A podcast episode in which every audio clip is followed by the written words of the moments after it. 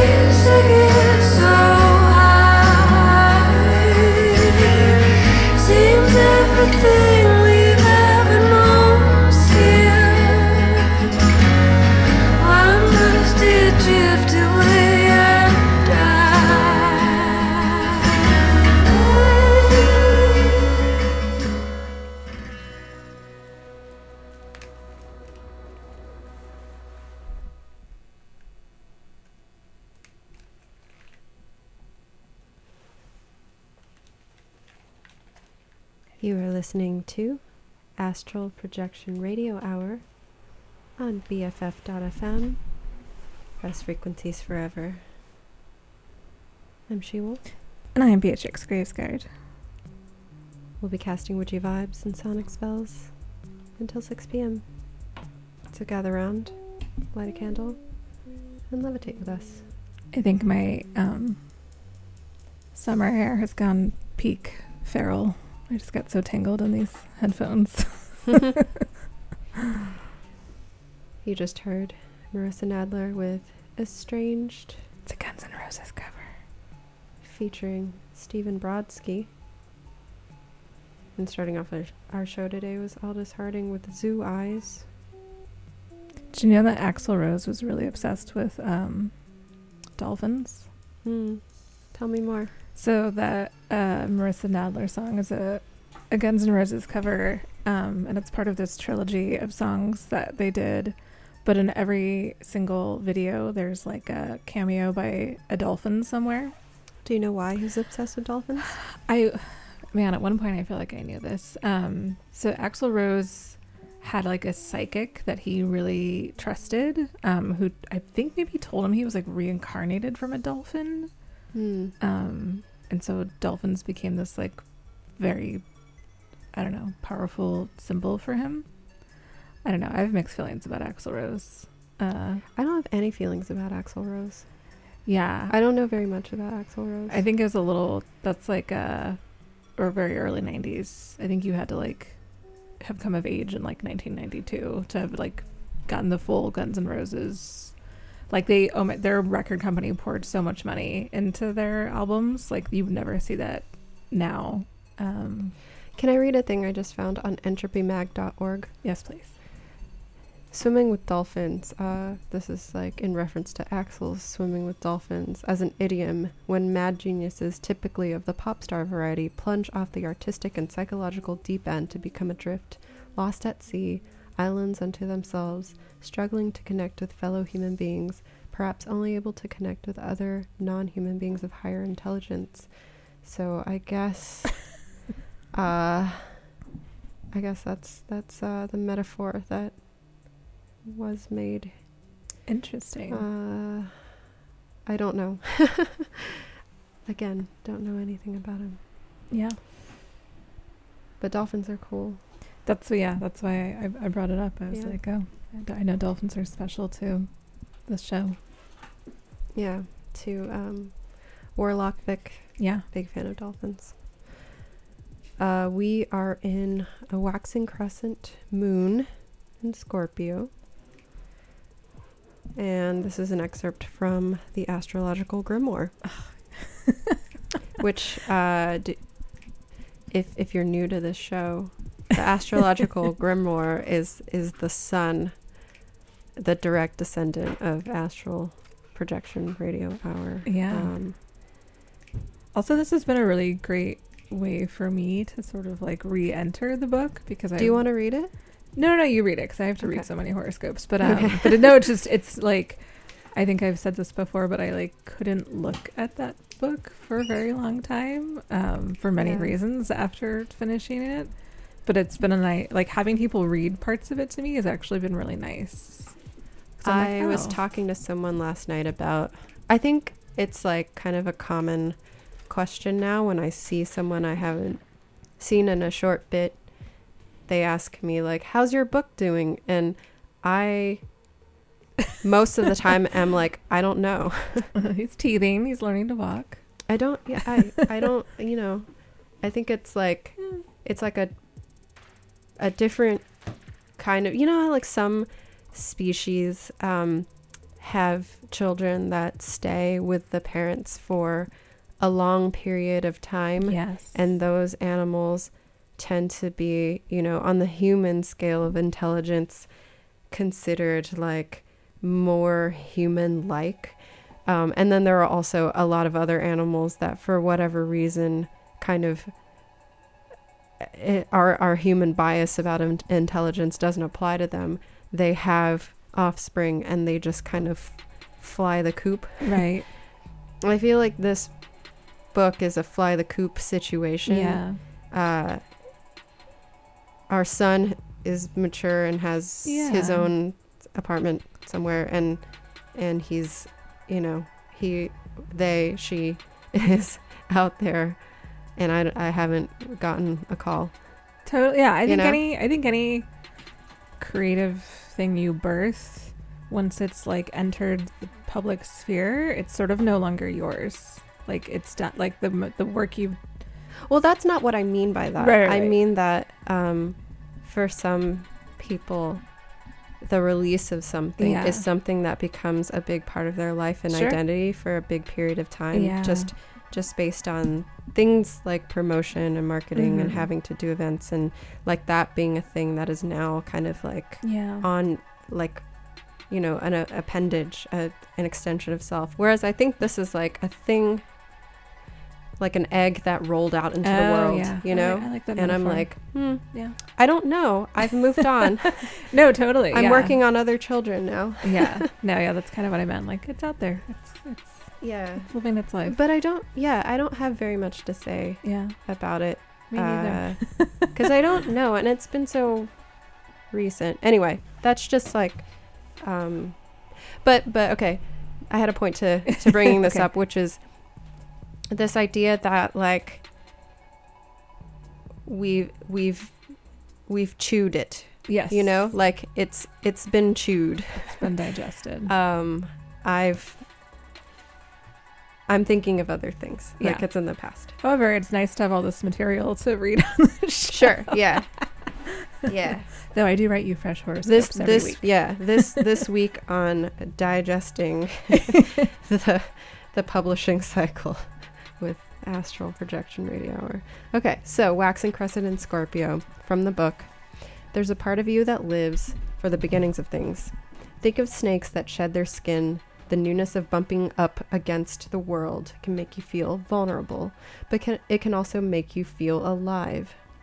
How can you use your powers of regeneration to let the waters of your darkest depths run clear again? Getting unstuck can come easily to you during this time when you apply your intensity to it.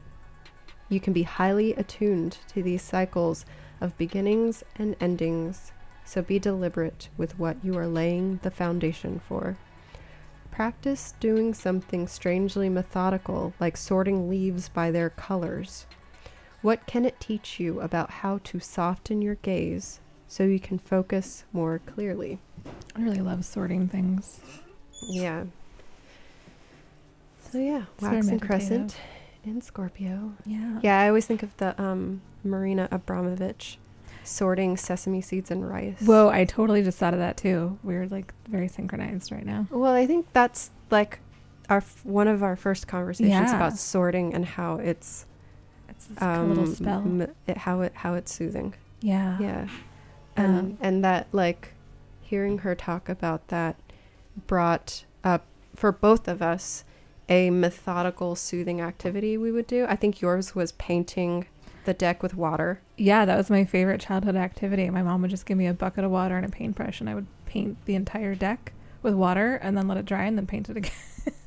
And I would sort, I would like pour out a jar of beads and Mm. sort them Yeah. and then mix them up again. Or I would like cut out tiny things um, out of like magazines and just like keep them in a box. Yeah, I really like. I w- ended up this weekend um, rafting down rapids, like class three rapids. Um, which How I many never. classes are there? there are five. So class three is like It was like In being on a, it was like being on a roller coaster, uh, but in Hmm. nature. It was kind of amazing and terrifying. Um, but Mm. I I found that I really uh, loved um, like paddling. Hmm. It was so me- like meditative and That repetitive. yeah. Um, and I was like, man, I could just do this. And it's not easy necessarily, but like once you're kind of like in the rhythm of it, I was like, oh yeah, this is like the same part of me that likes to like build a fire and then like keep the fire going Mm. um, by like obsessively tending to the fire, and, like Mhm. obsessively tending to like paddling this water. yeah, Yeah, it's like maintenance. I think I would make a very good like, you know, like a like a grazing animal that needs to like keep things You short. just like keep all the the grass at the same Yeah, height. I would love to do that. Mm. Just munch on some grass. How can you talk at all about your time away, or is that a mis- mystery for now? Um, I was I spent a week in the Marin Headlands, um, as an artist in residence. I've been doing this program for the past year, and I'm going to continue for until the end of the year.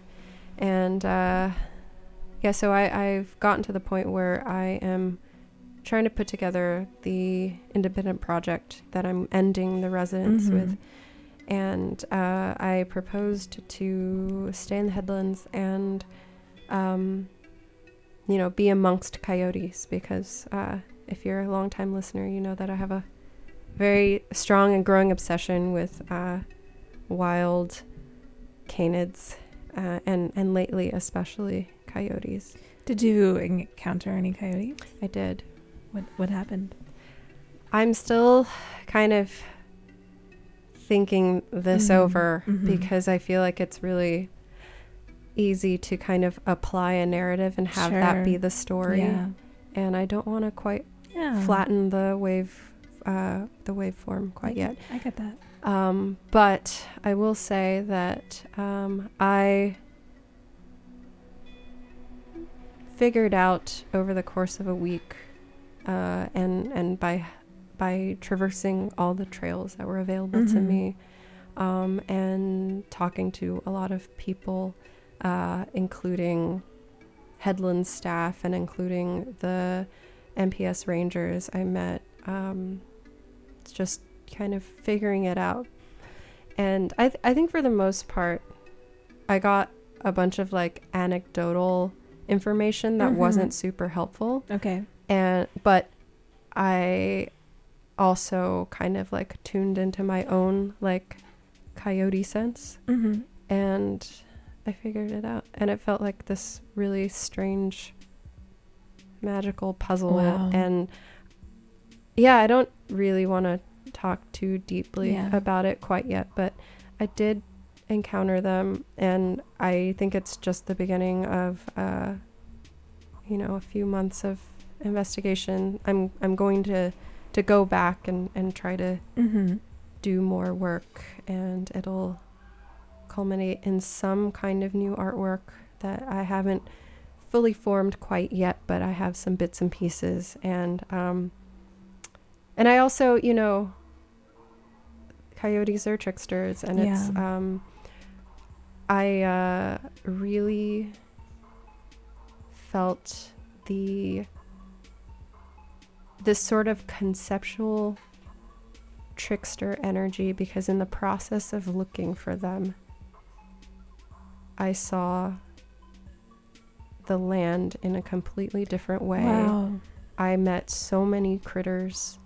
Um, I got to know the plants, and uh, and I I was just telling you um, off air that there were two adolescent owlets that Love were an owlet. they were um, nested really close to the house I was staying in, and I got to know these owlets. They kind of um, Do you know what kind of owls? great horned owls. Green horned owls. Okay. Yeah, and uh, also spent a bit of time with the with some of the adult great horned owls. Yeah, I'm pretty sure great horned owls mate for life, and then they have um, babies every spring or summer. You know who else mates for life? Who? Coyotes.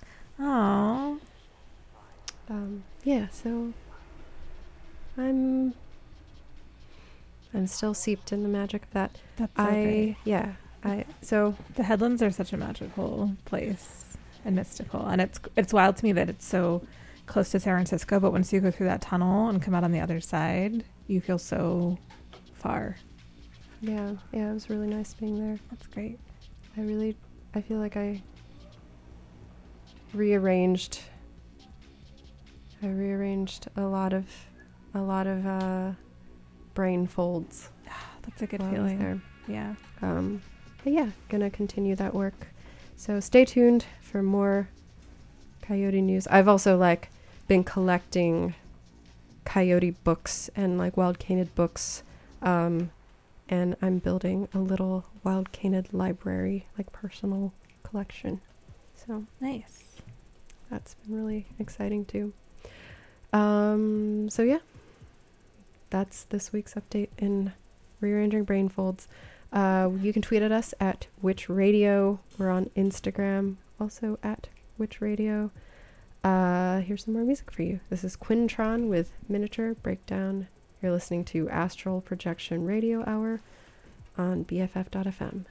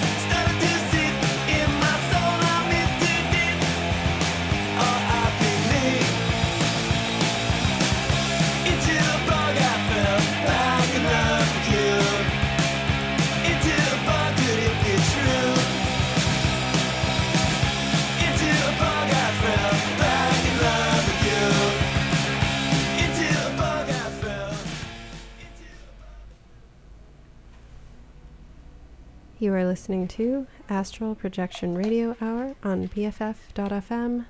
Best frequencies forever. You just heard Carambolage with Tudok Nixo. Do you know what that means? Uh, I don't believe that I do. It means a mystery phrase. Uh, before that was Grauzone with Eisbär. Do you know what ice bar means? Nope.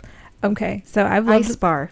I've loved this song. I've loved this song for probably 20 years. Uh, it came out probably in like the early 80s, late 70s. And I was today years old when I discovered that ice bear means polar bear. It's a song about polar bears Hmm.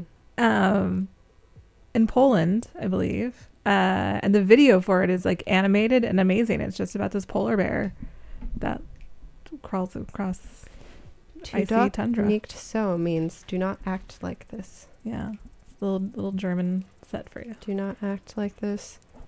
Polar bear or Polish bear. Pol it's pol it means pol it means polar bear in German, ice bear, which is so cute. Ice bear. They they are ice bears. yeah, they really are. I don't know why that like took me 20 years to understand. Well, it's in another language. I guess, but it's like so obvious now that I know. Ice bar. yeah, I was gonna say ice cream bar. Uh, and then starting off that set was Quintron with a Miniature Breakdown. Uh, loyal listeners will recall that I have a conspiracy theory that Quintron and Miss Pussycat are in fact vampires from New Orleans. Or vampire scammers or scampires. Well, and we have a whole vampire scam news segment for you, so it's only It's about Quintron. it's only appro- appropriate. Man, I just It's about how Quintron buys blood. if you look at pictures of Quintron and Miss Pussycat, I mean, I've been going to their shows since at least the early 2000s, and what is 20 years late, 2019? They have not aged like one day. It's eerie. It's real eerie. I'll tell you that. Um, they used to own a club called the Spellcasters Lodge in the Ninth Ward in New Orleans. Seems pretty vampire to me. My theory is that they just they're immortal, and that like maybe they sort of reinvent themselves musically like every hundred years or so, and so we're just getting them in this current incarnation of like puppetry and organ solos. Yeah, and like weather machines. Yeah. Also, we're going to talk about vampire scams, but during the music break, I went to the um, bathroom library uh, at the Secret Alley, which always has a great selection, I'm going to be honest. And there's a giant uh, encyclopedia of the undead vampire book, completely revamped, is the uh, the updated version with a picture of Kiefer Sutherland from Lost Boys on the cover. Uh, I am bringing this bad boy home tonight. Can you read us a passage Okay. from from the revamped vampire book? There's a section on Lucien LaCroix. Uh, oh, Queen of the Damned. Uh, Who remembers that? Starring Aaliyah. I do. Um, I was a big uh, Anne Rice interview with a vampire fan. I was a big Aaliyah fan. So this is like a whole. We got a cultural history of the vampire. Um, I mean, it's giant. How many pages is this? Oh my god! Like, fifteen-year-old me would have loved this. I mean, I love it now. Uh, it's just like a whole encyclopedia. There's it's eight hundred pages. Um, you've got an entry for the vampire Vampirella movie. Um, we've got entries for physical strength. Among the most notable, more notable attributes of the vampire is its superhuman strength. Lord Ruthven and John Polidori's The Vampire was described as one whose strength seemed superhuman. Um, it's an entry on sexuality in the vampire, science fiction in the vampire, space vampires. Yes. Oh, tell me about space vampires. Vampires in Russia. Hold on, let me go back. Oh my god, I want to do a whole What do you-. What? Where do space vampires receive their nourishment? Let's find out.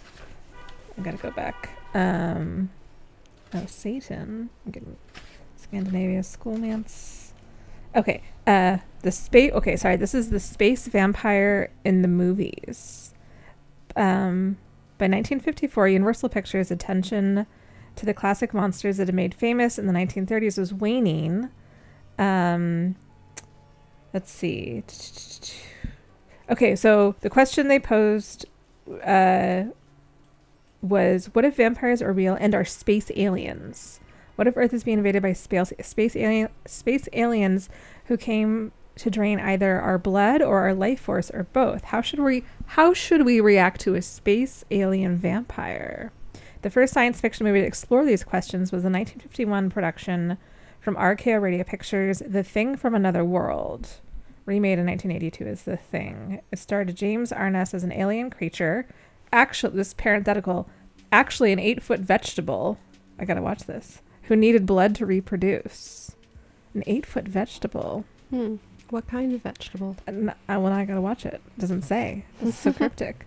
Um, 1979 saw It, the Vampire from Beyond Space, which became the direct inspiration for Alien, the movie, which dropped the original vampire theme. Oh my gosh. Hmm. Maybe I'll do, you know, I'm feeling like I took a break last year from um, my annual pumpkin carving party Oh. which I usually screen uh, Garfield's Halloween Adventure. Um, but I'm thinking maybe I'll do it again this year here, but I'll do like a whole vampire thing. yeah. I'll do like vampires from outer space. By the way, I while you were leafing through that, I looked up the etymology of both vampire and vamp. hmm They are unrelated. Oh, So vampire is possibly borrowed from a Turkic term for witch, but vamp, and this is where the word revamp comes from, hmm. has to do with shoes and replacing the upper part of a shoe. So when you revamp something, it used to refer to uh, going to the cobbler. oh, interesting. yeah. Well, now we're going to talk about the intersection of two of our favorite things: scammers, scams, and vampires. Scampires. Scampires. um, Tell me about scampires. I love a good scam, and I love a good, I love a good vamp. However, I will say, in reading this, What's your favorite latest scam? uh, I was really into the um, the socialite scam, Anna Delvey, the germ, fake German. Oh, that was a good one. Yeah. Yeah. Um, who like duped so many people. That was a great scam. I was just looking into the um the family. I think I mentioned this. Oh yeah. a couple shows There was like back. a documentary on it, right? yes, yeah. I think I mentioned it a couple shows back. Uh it's a uh political religious uh scam that is Right. possibly linked to how we got this president. Oh Um, yes. Yeah, it's fascinating. I remember that. Um, But yeah, let's let's learn about scampires. What? I will say, I like this really shows my age because a lot of the references in this are to Twilight, which was like after my time. Um, I, as I mentioned earlier, came up in the era of Interview with a Vampire, starring Brad Pitt and Kirsten Dunst, and I think Christian Slater. No, Tom Cruise. Hold on, Right. I'm gonna close this door. It's a very loud horn. I can't tell if people can hear it. It's a scampire alert.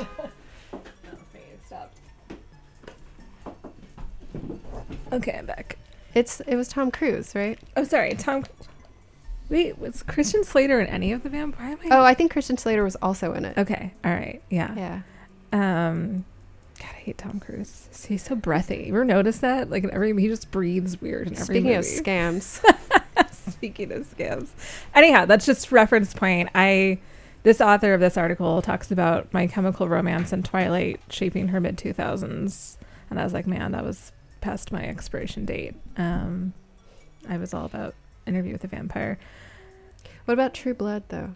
Um, That's I, like more recent. yeah, I watched True Blood. Um, Because one of the one of the images I recognized it was True Blood. it was entertaining. Um, it was super campy, It was very campy. Yeah. campy and vampy. Campy and vampy. Anyhow, so I don't know. Do you think you would have fall you'd fall for this vampire scam? Let's talk let's tell people what it Like, yeah, let's let's. Uh, how does how does this vampire scam operate? So it is. It starts off with um, some comments left on articles relating to blood or horror films, and I guess I'll read the comment. Which I, I by the way, I totally read the comments. Like I'm somebody who like dives deep on YouTube comments. So I would Comments pro- are, I worry comments that are I really might entertaining. I worry that I might fall for this. Yeah, so this is uh, a comment that has appeared on several Lifehacker articles.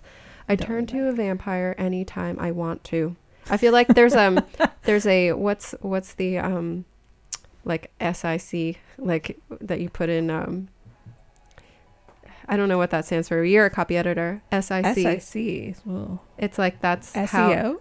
No. S S I C like that's how the sentence was presented like bad grammar and all. Oh, what is yeah, that? yeah, what yeah. does that? What does that stand for? I don't know what that stands for. But you know Um, how that, sh- yeah. Anyway, I feel like we need like a little bracket. Yeah. This is okay. I- Oh, yeah, yeah, yeah. It's like, yeah, I see. I always read that in my head as just sick. Yeah.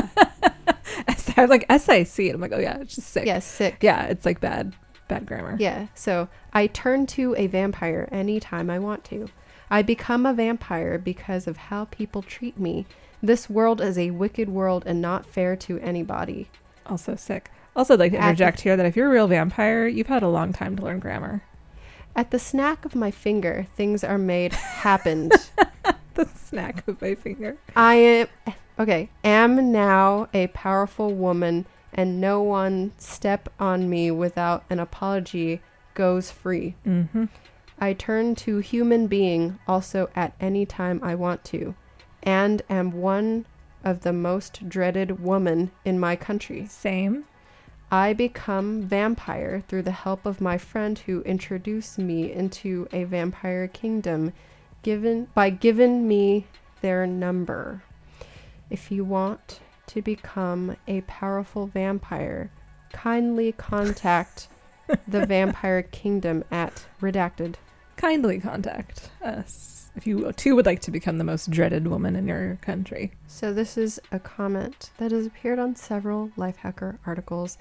This journalist Sarah Bassford decided to dive in. Should we apply? I kind of want to apply.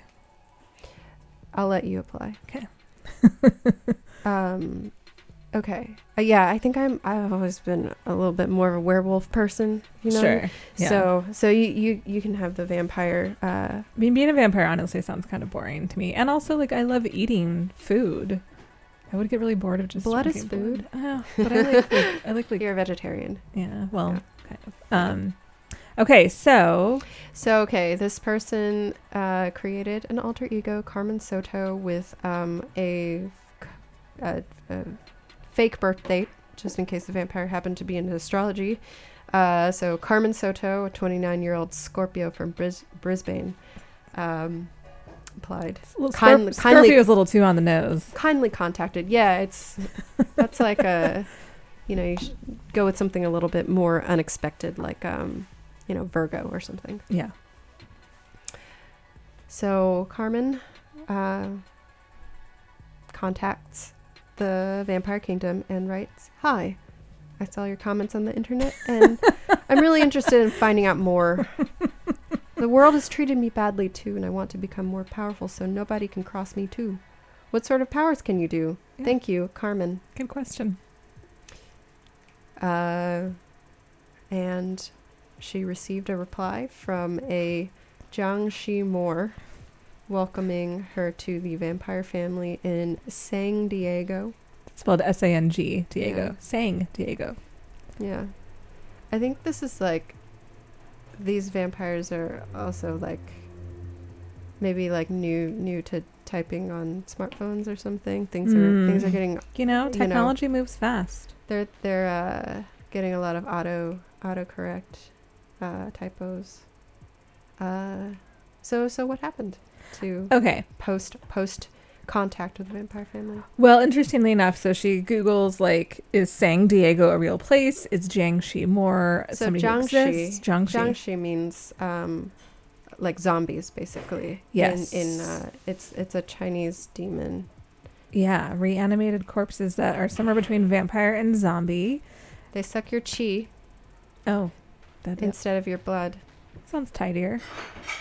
Um, but where they differ is in how they become a vampire. Instead of biting a person's neck, they are created after someone's soul becomes trapped between death and the afterlife due to a violent death, and this fission causes the body to reanimate, thus creating the Jiang Shi. Um, so this Jiang Shi tells Carmen, "Okay, well, cool. So when you're a vampire, you can have anything you want. You can have as many kids as you want. Um, the sun won't affect you if you read a specific page in the Vampire Holy Book. Um, the vampire family were the first family and King Dagon and Queen Gula, who were like between 68,000 and 66,000 year old years old respectively. Um, you can only see vampires once you transform into them. She gets another email promising us a pain-free life, influence, connections, thinking and running faster. Um, she decided to fill out a form detailing her basic information, her purposes for joining the Vampire Kingdom, You and know, credit card number, Yeah, social, social security. Just hand it all over. You're a vampire. You don't need that stuff anymore. Um, yeah. So Carmen searches and finds that the, the this vampire is commented across 494 sites on the internet in multiple languages, all the way back to 2015. They even had a Twitter account, uh, a truly millennial form of vampirism. Um, and so she says, after years of trying to turn innocent bloggers and internet folk into vampires, no one had really written about it to complain or even shed light on them. So this is where she does the deep dive. Um, And there's a part where she has to mail some blood yeah, because you know that's that's a requirement. You got to put your blood in the, you know, community blood pool. yeah, and so things kind of hit a dead end as they do once Carmen started to question Jiang Shi uh, about like what exactly um, was going to happen. Apparently, she was she had to send she was supposed to send a video of herself saying, "I, Carmen, will always be faithful and will do anything for the Brotherhood." As well as provide her at home address and phone number. and then Jiang Shi would put a drop of blood on her photo and send the package via the postal service, which to me is risky. The postal service loses everything, to, Mm. to be fair. Um, so, anyways, when once she asks Jiang Shi to send her video proving that they were legitimate, it did not go down well. Jiang Shi wrote, "Listen to me, Carmen. You have to let the family believe in you and trust you before some info can be say out. So if you don't believe in the family, we will not contact you again. But if you truly want to change, then get back with what is needed to move forward. Classic scam template. Um, This is really sloppy scam. yeah. Reminds me a lot of like those like MLMs too. This is like vampire. no, it's worse. MLM. It, it's so much worse. Like this is, it's it's like I think the only. If if not for this reporter just sort of playing along, yeah. it's it seems like it could even be the case where like, this isn't, like there isn't anything at the end. It's just like, hey, how far can we go? Yeah. Yeah, so they never they kept their word. They never got back to her. Um, she said, you know, I, I should have been happy to outscam the scammer, which also reminds me, do you remember uh Aminatou Sow's uh scamming the scammer the who messaged her on Instagram claiming to be a prince Yes. and she turned the whole thing around on him? Mhm. It was like my prince, I've been waiting for you. Mhm. I'm gonna need you to send me five hundred thousand dollars immediately to fly me to your palace. So yes. She's a national treasure. Um, yeah. So, anyways, uh, then the journalist went on to sort of talk to people who investigate scammers and are like, "Yep, that's a scam." I mean, it's obvious. Yeah, that was a really obvious one. I don't know. Yeah.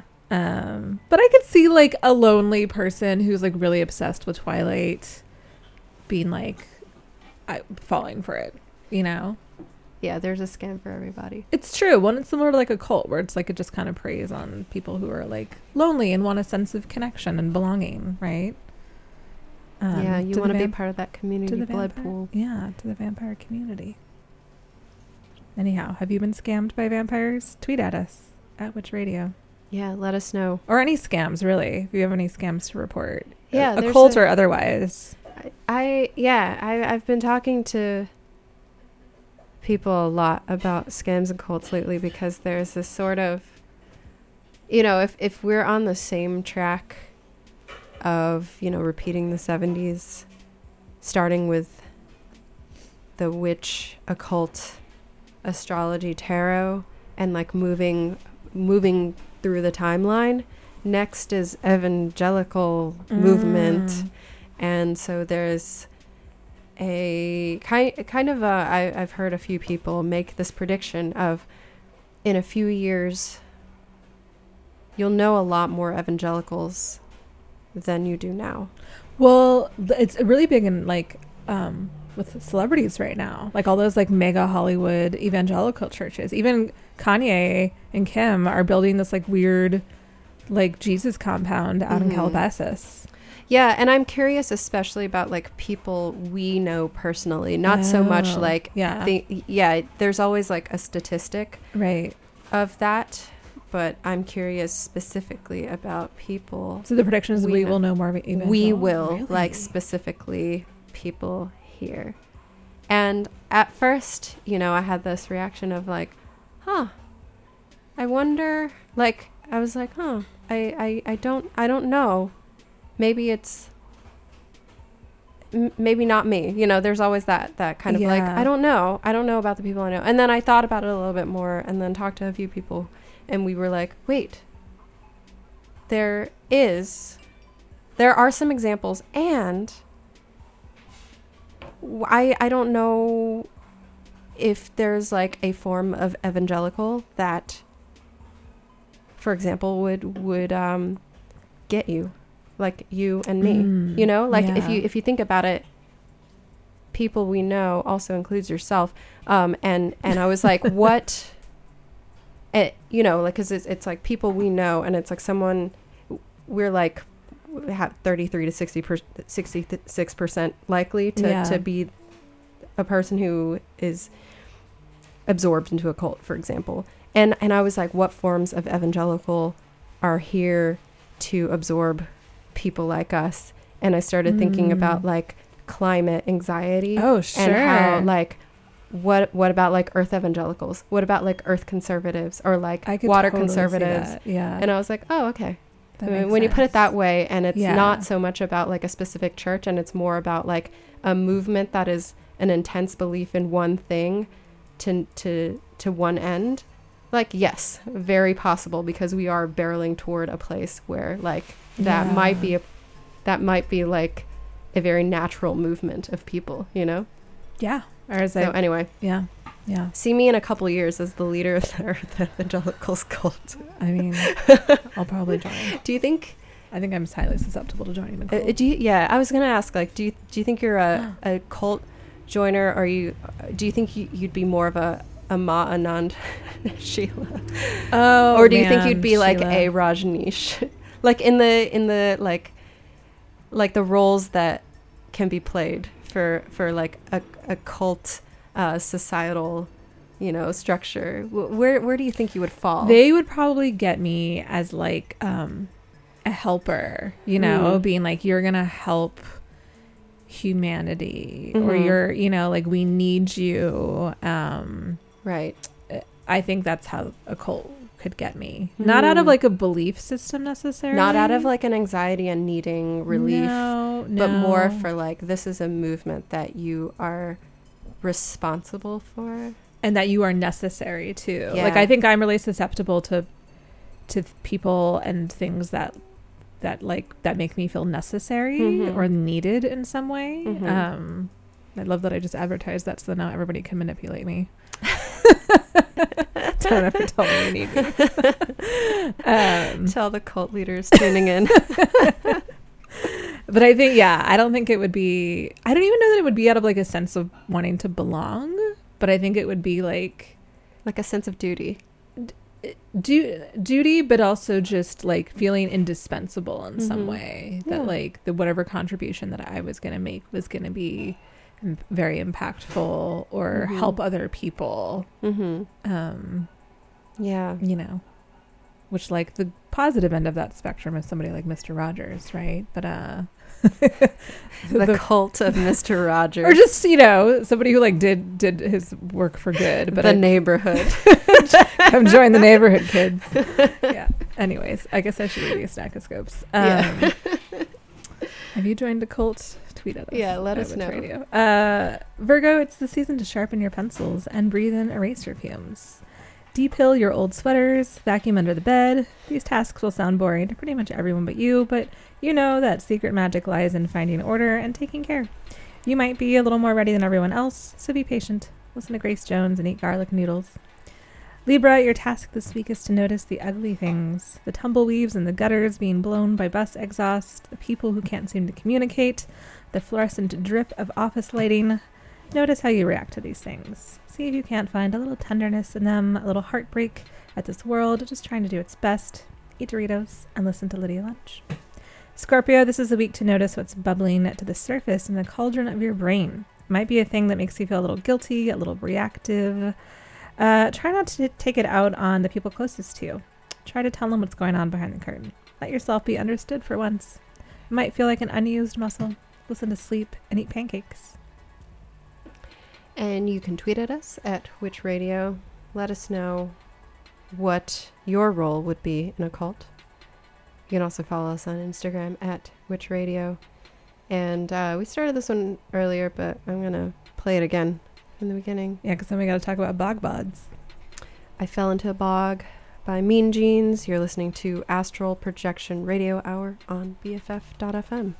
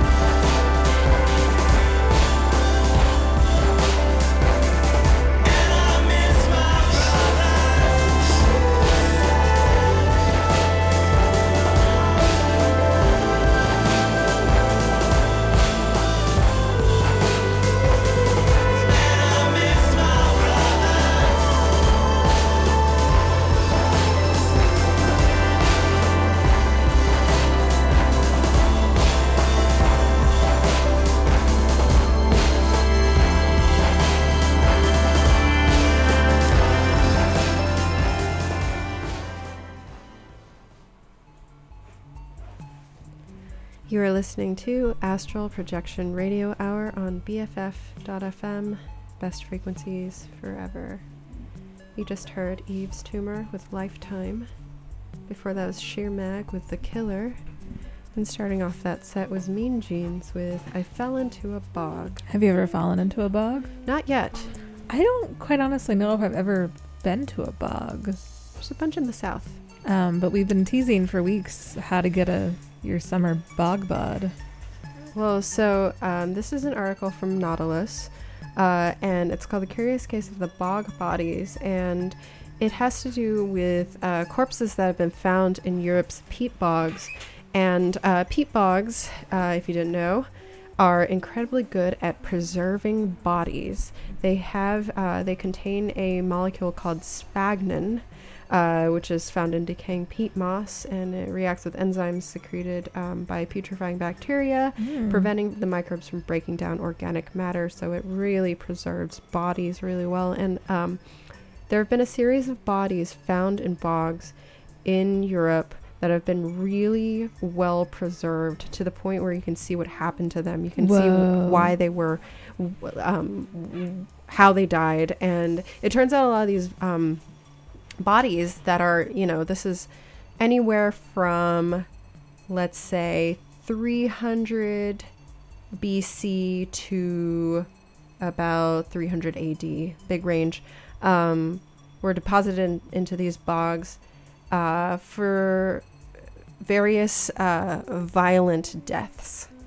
And um, I, I don't know if you have this article up right now, but you can you can kind of like the skin is like still intact. It's like It's eerie. It's beautiful. and I think when one of these bodies was found originally, it was um, thought to be a um, a recent death, uh, Mhm. maybe a, a murder, and I think I read in another. I don't know if it's in this article or another article that like one of these bodies being found led to um, a person c- uh, confessing to a murder because he thought Yeah. that the body that he had put in the bog had been found, but it turns out to be this incredibly old body. Yeah, seems like a bog is not a great place to get rid of a body. Turns out. yeah, don't yeah, don't do it. So, okay, we'll go through a quick little listicle of these. of Love a these- listicle. Love a bog bod listicle. Who's got the hottest bog bod around? so the Tolland man, this is, uh, you know, vague range 375 to 210 BC, uh, was found with a leather noose around his neck. So it was maybe a ritual hanging. Um, the tongue, a man's tongue was distended. Um, his, eh, eh, but if he was murdered, he seems to be have uh, been laid in the bog with great care, with his knees drawn up in the fetal position, his eyes and mouth gently closed. Uh, he could have been a prized sacrifice offered to a god or gods to ensure a plentiful harvest, or, you know, for, for some other unknown reason. Um, and then from uh, 350 to 175 BC, vague range was the old Croghan man, uh, a sacrificial, uh, sacrif- sacrificial king. Um, and Ah, look at his hand. yeah, his hand is like It's like a really well manicured hand. re- really recently, like it looks like it was a really recently preserved hand. Uh, in fact, you know, thousands of years old. Uh, this man had a very violent death. He uh, was stabbed fatally in the chest, disemboweled, and decapitated. A wound on his left forearm suggests he attempted to fend off the attack. Um, when he was unsuccessful, his killers pierced his upper arms and threaded them with bands made of bark, which were typically used uh, Mm. for horses or livestock. And um, spancels, uh, these these sort of bark bands, in Irish folklore are associated with magical properties that protect boundaries from invading armies. They're also associated with fertility. Uh, so, and, and this particular body was found to have very carefully manicured fingernails, as you just mentioned. Um, his hands are, are not working man hands. Like my nails don't even look that good. He uh, had a last meal of cereals and buttermilk, implying high social status. Wow, cereals and butter. Ew, buttermilk in your cereal sounds disgusting. Just saying. It might have been regular milk that had soured in the bog. Who knows? Okay. Um, and his, but but it was so well preserved that we could tell exactly Yeah. what uh, the the meal. I would not want to be that preserved. Like when I die, I want to be like eaten by vultures or something. I don't want any record of me. His nipples appear to have been cut, Ah, uh, perhaps No. as an attempt to make him ineligible for the throne, because suckling a king's nipples was a medieval gesture of submission. really? Wow. I learned something new. Like anybody could do that. I think if you were the king, me- I'm gonna fo- I'm gonna follow up on this story because I need to research. if you were the king, you could request a nipple sucking. but if you didn't have nipples, you can't be the king. wow, wow. Okay. All Gotta- gotta right. think about that one. The Grauballe Man. It's got a very, uh, if I could describe a sort of Trump-esque toupee, which is really his real hair, but just looks. A It's Trump- true. Full head of hair. Yeah. Uh, a ceremonial execution. This is between 290 BC and 310 AD. Vague range. Uh, this man was gruesomely executed. Uh-oh. He uh, received a sharp blow to the legs that brought him to his knees. His head was yanked back, and his throat was slit Eesh. from ear to ear. Ooh, and they gave him ergot, which is like old school medieval LSD. Mm. So he also uh, had a skull fracture, and um, he was possibly stepped on um, later, but like Yeah, Mu- much post bug, post post bog. Um, this man died in his 20s or thir- 30s. No obvious markers of high status of or royalty. Could have been poor. His last meal was roughly ground corn porridge. That's a poor man's diet. No buttermilk Mm. in this stomach. Um, possibly malnutritioned based on his bone uh, density. And yeah, it's- he was found with traces of uh, hallucinogenic fungus in his system. Which, interestingly enough, sidebar is what they believe a lot of like the Salem witch trials were Yeah. caused by was people actually eating, accidentally eating this fungus and hallucinating. Can we skip and go down to the creepy ass girl? Yeah, we'll just do a quick. I, I just want to mention this one because it's Okay, um it's pretty creepy. Uh, the, the Kayhausen boy, slaughtered outcast. this is a, a children, uh, Ugh, a child, can't even look at seven or eight year old boy. Uh, he, it, it looks like in the picture, it, it looks like he's wrapped in some kind of skin. Mm.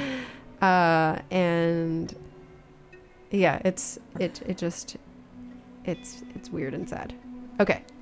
Um, Oh my god! So, this okay. girl the girl, the Yde girl, is, is a that her real hair? Looks like my hair. That's so creepy. Okay, so if you read, so I, I'm gonna do a little intro of this. Yde girl, a strangled adulteress between 54 BC and 128 AD. Her hair is actually blonde, but it was dyed this color, this red Ah. color by the bog. Okay, Uh, so she looks like a doll. I think this is a reconstruction of her. So I don't think this is like the was like, actual body that they that found. is the. this is really some kind of like CT scan that was Ah, like okay. you know, kind of put together digitally. Um, but this person, this this girl was possibly sacrificed, strangled with a wooden belt, and stabbed above her left collarbone, um, possibly for uh, infidelity, which was a um, this this uh, she she has a a sheared se- one side of her scalp, Mm. and in medieval times this was a mark of uh, disgrace reserved for cheating wives. Wow. It's fascinating. It is. Also, maybe we can tweet this out. I just read, which made me think of this, the fantastic Karen Russell short story collection. And there's a story from the New Yorker, and it called The Bog Girl, about a guy Mm. who finds a, uh, a a girl in a bog, long dead, and uh, she And becomes comes his back to girlfriend. life. Yeah. Um, it's a really great story. I also find it funny the the description of like the sheared side of her her head is like a pretty popular haircut right now. Yeah, I mean, I was Yeah, like, so- I'm bringing this look to my hairdresser. Give me that- the bog girl haircut. Yeah, you gotta do the shaved, that- the uh, shaved one side yeah. like Skrillex Yeah. haircut. um, so yeah, the Eat a Girl. Wow. All right, now you know. Now you know how to get get your bog bot on. All right, I guess I should do some more Snackoscopes. Snackoscopes. yeah. Sagittarius, this is a good time to sense what is shifting around you. People, moods, environments, winds. It might make you feel a little panicky, but remember that panic has the same roots as excitement. See if you can let it be exciting instead. If you can see these shifts as question marks to be explored, listen close. Eat a taco crunch supreme and listen to Kraftwerk. Capricorn, this is a good time to take stock of your summer, of your year, of yourself. There might be some things that you are holding on to because they are familiar, because they have kept you safe. These are the things to take off your carefully curated shelf and hold up to the light to see if they are only giving you the illusion of safety. Listen to Carly Simon, Ada Peach. Aquarius, this in between season might have you feeling a bit electric, a bit tingly, like you're like you have so much energy that sparks and fizzles the minute you open your mouth and move your hands. This might make you feel frustrated, but consider other mediums that can capture the heat you are generating. Paint in the dark, pick up a new hobby, eat sushi, and listen to Robin. And you can tweet at us at Witch Radio if you've ever been trapped in a bog. Um, we're also on Instagram at Witch Radio. Uh, here's some more music for you. This is Laurie Anderson, Tenzin Choegyal, and Jesse Paris Smith with Lotus Born No Need to Fear. You're listening to Astral Projection Radio Hour on BFF.fm.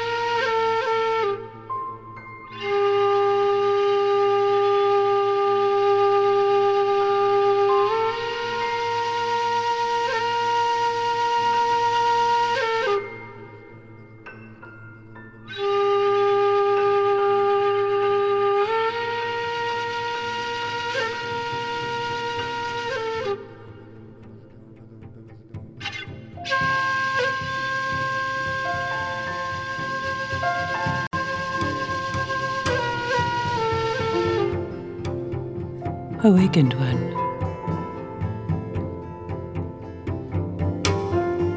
With a body like this, you will see your home and family as though you were meeting them in a dream.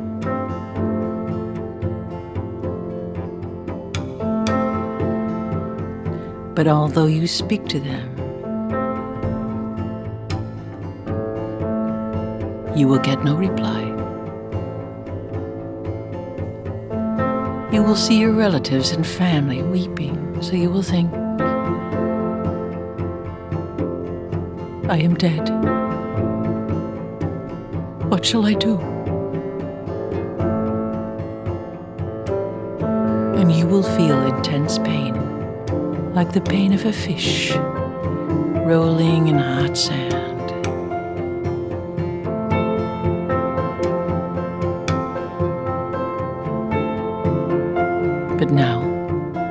Suffering is no use. Even though you are attached to your relatives and family, it is no use. So, do not be attached. Invoke the Lord of great compassion, and there will be no suffering or fear.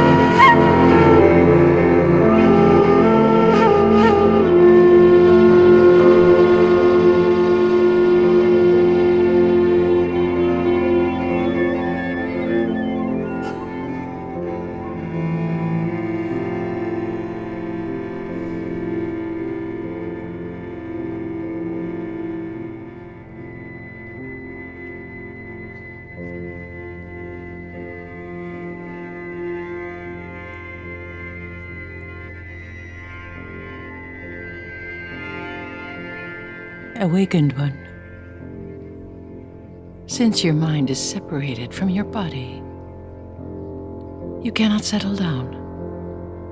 You feel angry and cold. And consciousness becomes airy, speeding, swaying, and impermanent.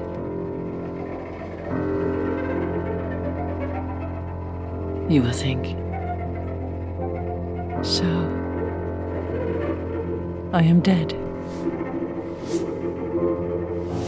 What shall I do now? And you will feel intense and boundless pain.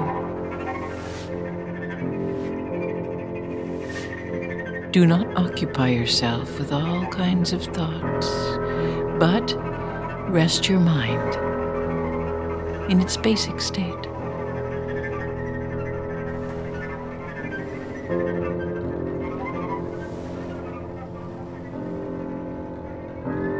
Since you are a mental body, you cannot die. And even though your body is cut into pieces, you will recover. You are really the natural form of emptiness, so there is no need to fear. The lords of death are the natural form of emptiness, your own confused projections, and you emptiness. A mental body of unconscious tendencies.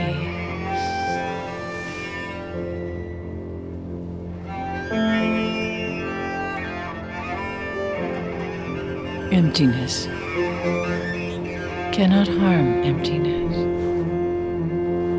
And external lords of death, gods, evil spirits, demons, and so on, have no reality apart from your own confused projections. So, recognize this. At this moment, recognize everything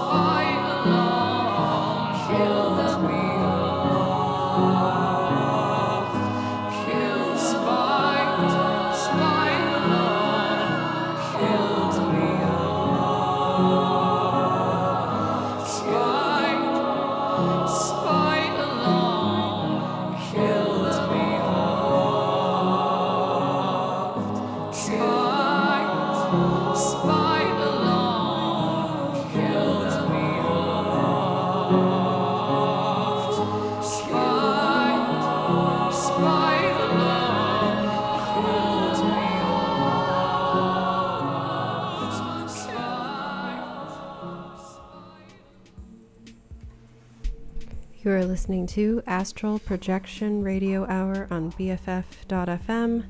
Best frequencies forever. You just heard Lingua Ignota with Spite Alone Holds Me Aloft.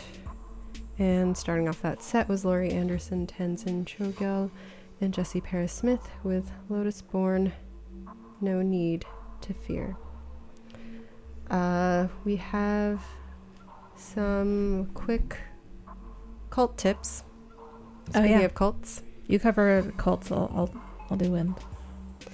cult news and wind news both have to do with mind control. Uh, so this is from an article about how MLMs and cults use the same mind control techniques, and uh, there's a, a mention of a model called the Bite model.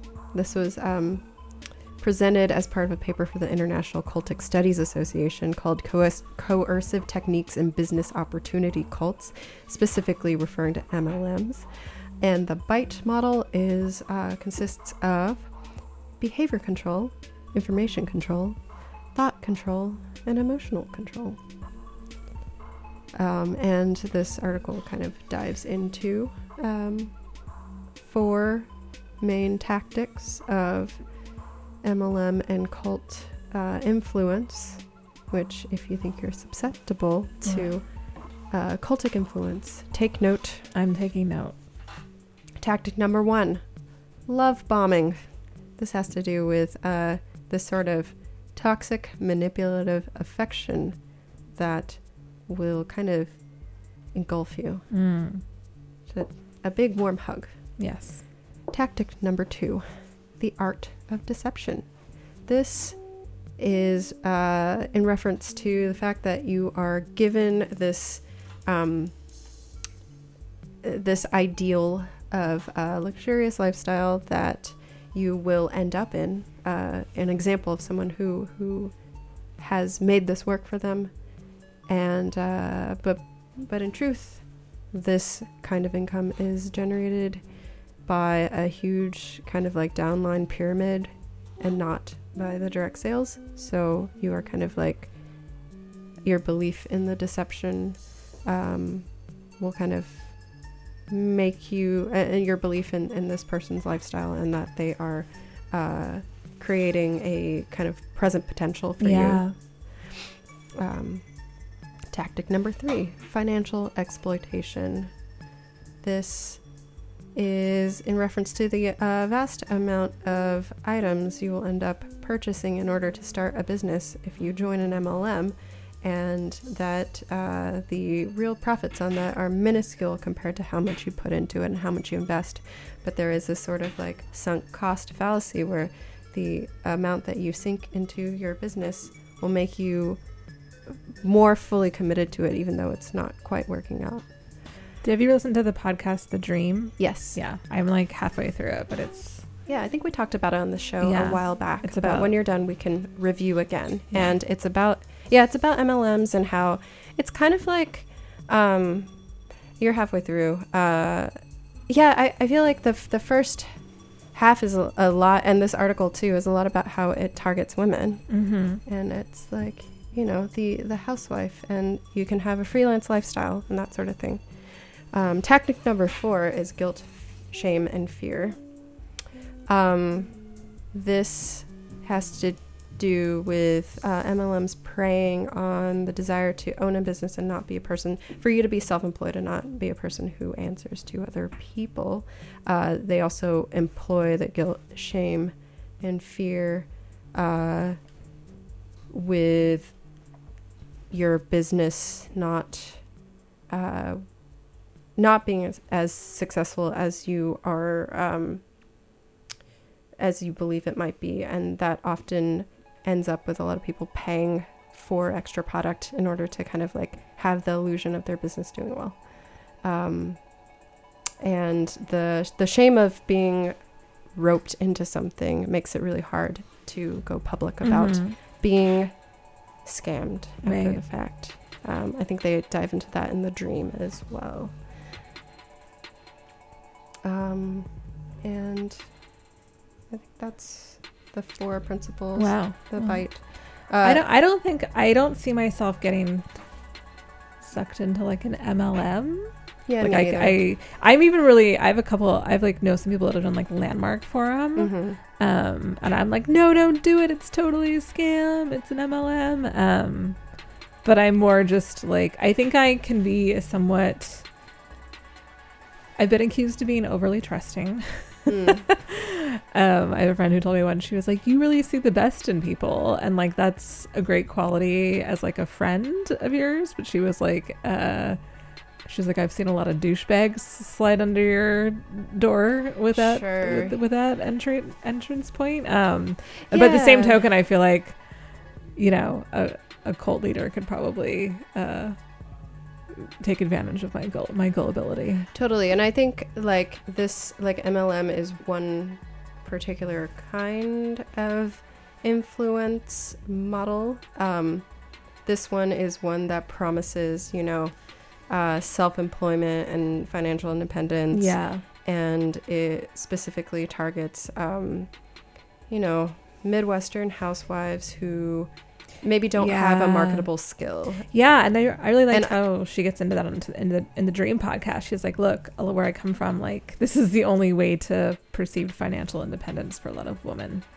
Yeah, and it also targets a lot of Yeah. people who are, you know, in debt already or people who Yeah. are desperate. Yeah. And, um, you know, it promises something that is really appealing if, if uh, you need to dig yourself out of a hole. Yeah, Uh, that said, I think, like, there's that kind of like dangling carrot for most, if not all, people. yeah, And it just comes in different forms. that's and true.